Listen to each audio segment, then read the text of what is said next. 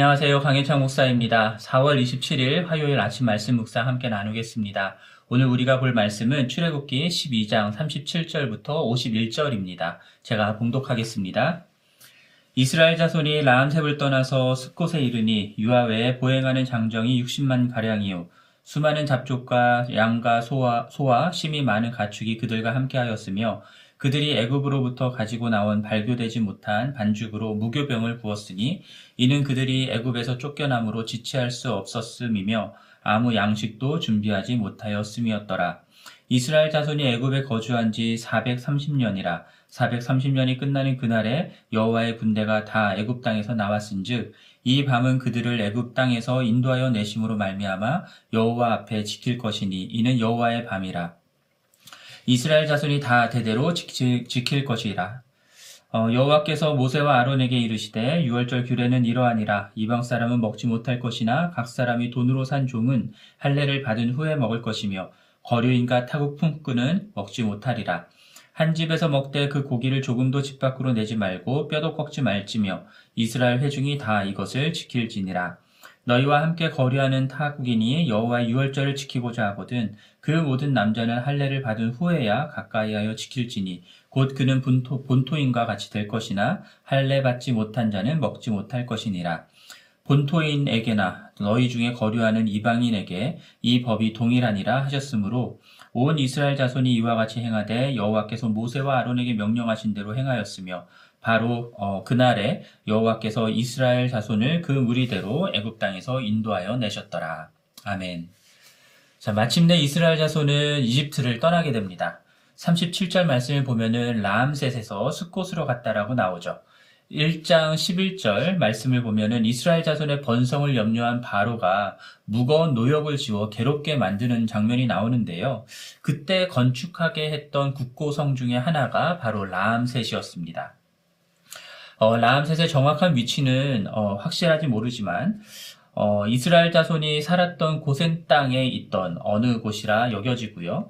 그곳을 떠나서 이, 집트의 동쪽을, 어, 동쪽으로 약 하루 정도 거리에 있는 숲곳까지 간 것으로 보입니다. 자, 이집트를 떠난 이스라엘 자손의 숫자가 어, 유아 외에 보행하는 장정만 60만 명이었다라고 말, 말씀하고 있는데요. 민수기 1장 46절을 보면은 60만 3,550명이었다라고 정확하게 기록되어 있습니다. 여자와 아이들까지 포함하면은 약 200만 명 정도 되지 않을까 추정이 되는데요. 당시 이집트 전체 인구로 추정되는 게 400에서 500만 명 정도였다라고 하는데 그것의 절반가, 절반에 가까운 어마어마하게 많은 숫자임을 우리가 알 수 있습니다. 출애굽기 1장에서 요셉을 모르는 바로가 이스라엘의 자손의 번성함을 두려워하여 무거운 노역을 부과하고 나아가서 남자 아기들을 모두 죽이려고 했던 장면이 나오죠. 그렇게 했던 이유가 바로 이렇게나 이스라엘 자손들이 번성하였기 때문임을 우리가 알 수 있습니다. 그러나 출애굽하는 사람들이 이스라엘 자손만 어, 있었던 게 아니다라는 것을 오늘 본문이 말씀해주고 있는데요. 38절 말씀 보면은 수많은 잡족들이 함께 나왔다라고 말씀하죠. 이들은 아마도 이스라엘 자손들처럼 이집트에서 노예로 살던 다른 민족들이었을 수도 있고요.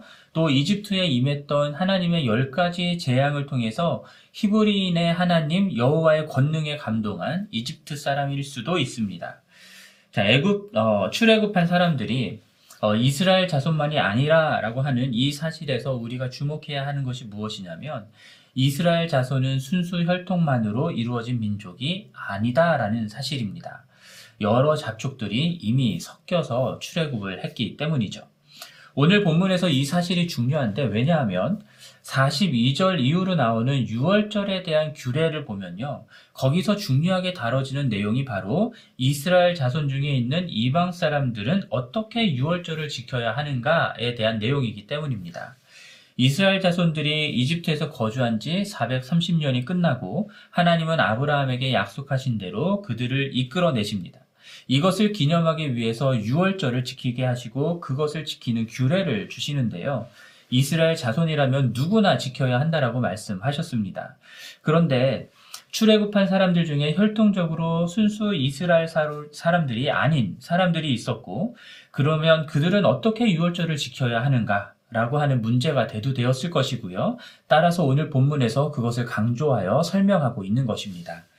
먼저 43절과 45절 말씀을 보면은 기본적으로 이방 민족 사람들이고 또 거류인과 타국품꾼은 어, 6월절 양을 먹을 수 없다. 어, 6월절에 참여할 수 없다라고 분명하게 말씀하고 있습니다.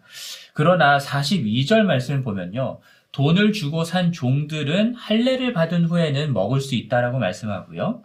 또 48절을 보면은 거류하는 타국인, 타국인이라 하더라도 할례를 받으면 6월절을 지킬 수 있다라고 말씀합니다.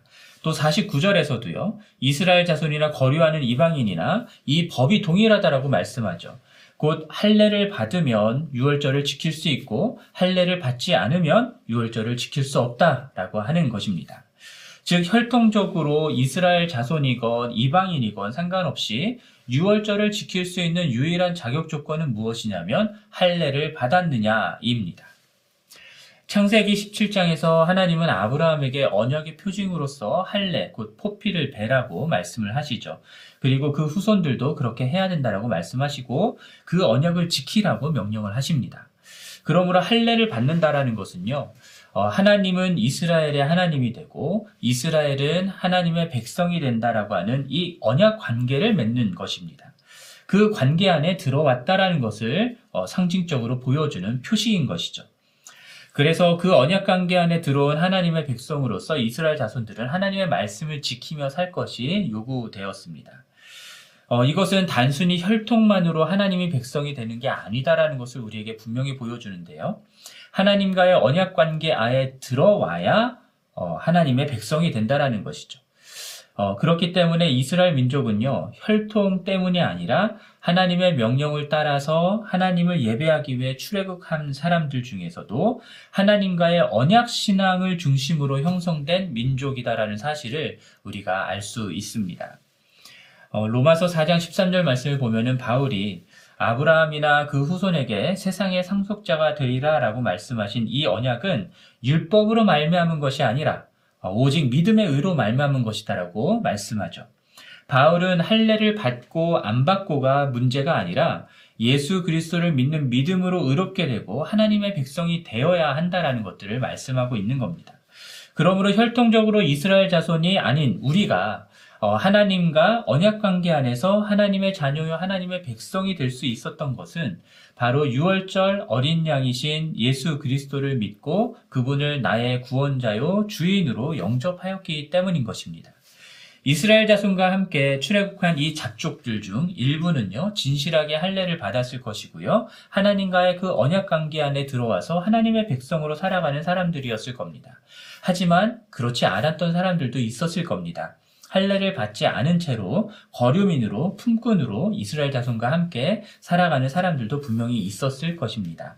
함께 이스라엘 자손들과 살아가고는 있지만 6월절에는 참여할 수 없는 하나님의 백성으로 인정받지 못하는 사람들이 있었다라는 것이죠. 이것을 오늘날 우리에게 적용을 해서 생각을 해본다면 교회를 다니거나 뭐 기독교 집안에서 태어나서 아주 어렸을 때부터 교회를 다녔거나 하는 것으로 우리가 하나님과의 언약 관계 안에 들어가는 것이 아니다라는 것을 어 그렇게 그런 방법으로는 하나님의 백성이 될 수 없다라는 것을 우리가 꼭 기억해야 할 것입니다. 교회를 다녀도 하나님의 백성이 아닐 수 있고 하나님의 구원에 참여한 사람들이 아닐 수 있다라는 것이죠. 오직 예수 그리스도를 믿는 믿음, 어, 그 믿음을 가진 사람들만이 진정한 하나님의 백성이 될 수 있는 것이고요. 6월절 어린 양이신 예수 그리스도를 어, 우리의 삶의 구주로 모시는 사람들만이 어, 하나님의 백성이 될 수 있고 구원을 받을 수 있는 것입니다. 오늘 본문에서 39절 말씀을 보면은 애굽에서 쫓겨남으로 지체할 수가 없어서 아무 양식도 준비하지 못하고 그저 발교되지 못한 반죽만을 가지고 나왔다라고 말씀하고 있죠. 무교절의 기원이 되는 이 부분이기도 하지만 이스라엘 자손들이 광야에서 먹을 것이 없어 불평하게 되는 원인이기도 했습니다. 자, 그러한 이스라엘 자손들에게 하나님은 만나를 내려서 먹이시죠. 민, 어, 그런데 어, 민수기 11장 4절 말씀을 보면요. 흥미로운 점이 있습니다.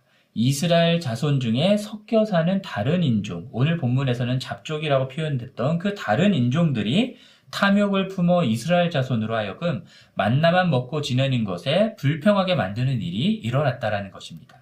이스라엘 자손 가운데 있는 잡족, 잡족들로 인해서 문제가 발생한 것이죠. 어, 이집트에 열 가지 재앙을 일으키, 일으켜서 출애굽을 시키시고 또 홍해를 가르시고 바로의 손에서 구원하셨을 뿐만 아니라 아무것도 없는 광야에서 만나를 내려서 이스라엘 자손, 자손들을 먹이시고 또 구름 기둥과 불 기둥으로 그들을 인도하신 하나님을 나 우리의 하나님, 어, 우리 민족의 하나님으로 모시고 살아가는 언약 백성들에게 있어서 어, 원망과 불평은 합당하지 않은 모습이다라고 살수 있습니다. 어, 예수를 믿어 구원을 받고 하나님과의 언약 관계 안에 들어왔다고 한다면 이제는 하나님을 믿고 신뢰하고 순종하는 삶을 배우고 그렇게 살아야 하는 것이죠. 이것이 하나님과의 언약 관계 안에 살아가는 어, 하나님의 백성들에게 요구되는 하나님의 백성다운 삶입니다. 어, 단순히 할례를 받고 율법을 지켜 행하는 차원을 얘기하는 게 아니라요. 예수 믿고 구원받았다라고 하는 것에 안주하는 차원이 아니라 먹고 사는 현실적인 문제들까지도 또 눈앞에 아무것도 보이지 않는 어, 광야와 같은 현실을 살아가는 중에도 어, 하나님이 계심을 믿고 그분의 인도하심을 신뢰하며 따라가고 또 그분의 말씀에 온전히 순종하며 살아가는 그것이 하나님 나라 백성에게 요구되는 삶의 모습입니다.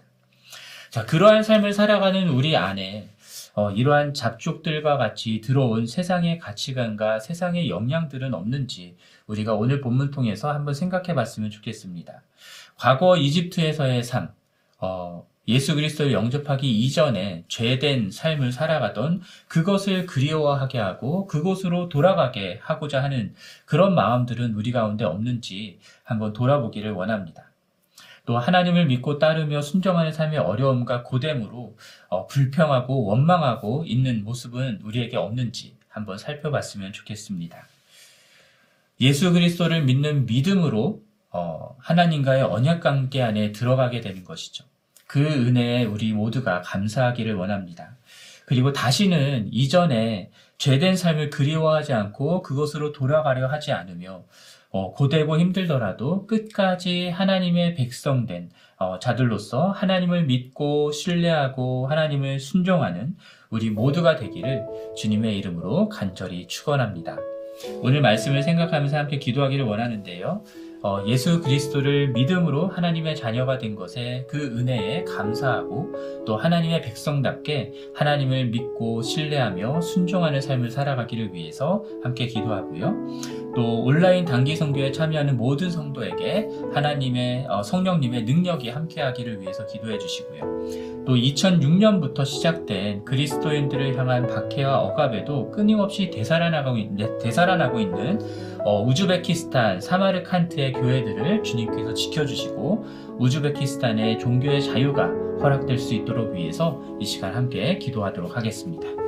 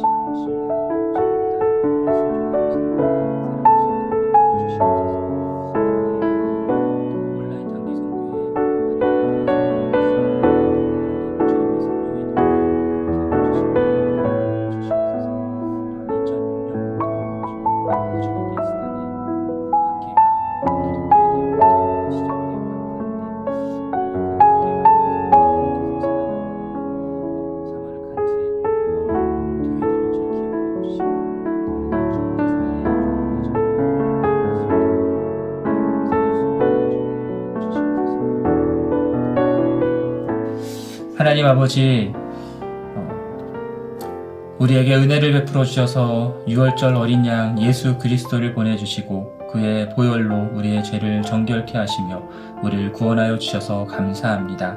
그 은혜에 감사하며 어, 주님 이 세상의 영향력을 받고 세상의 가치관을 따라서 죄된 삶으로 돌아가려 하지 아니하고 주님께서 구원하신 하나님의 백성답게 이 세상 속에서 하나님을 믿고 신뢰하고 순종하며 따라가는 우리 모두가 될 수 있도록 도와주시옵소서. 하나님 온라인 단기 선교가 진행되고 있습니다. 하나님 아버지께서 함께하여 주시고 주님의 성령으로 인도하여 주시며 성령의 능력으로 어, 인 도와주시옵소서. 또한 어, 우즈베키스탄을 위해서 기도합니다. 어, 2006년부터 시작된 박해에도 불구하고 우즈베키스탄에 있는 교회가 다시금 계속해서 되살아나고 있음을 인하여 감사를 드립니다. 하나님 그 교회들을 기억하여 주시고 지켜 보호하여 주시옵소서. 또한 우즈베키스탄에 주님 종교의 자유가 허락될 수 있도록 주님 인도하여 주시옵소서. 이 모든 말씀 우리 주 예수 그리스도의 이름으로 간절히 기도합니다. 아멘.